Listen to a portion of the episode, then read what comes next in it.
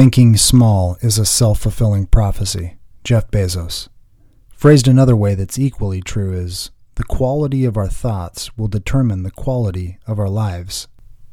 If we find our lives in a state we're not happy with, the first place we need to take inventory is in our mind. We should take a good hard look at our thoughts.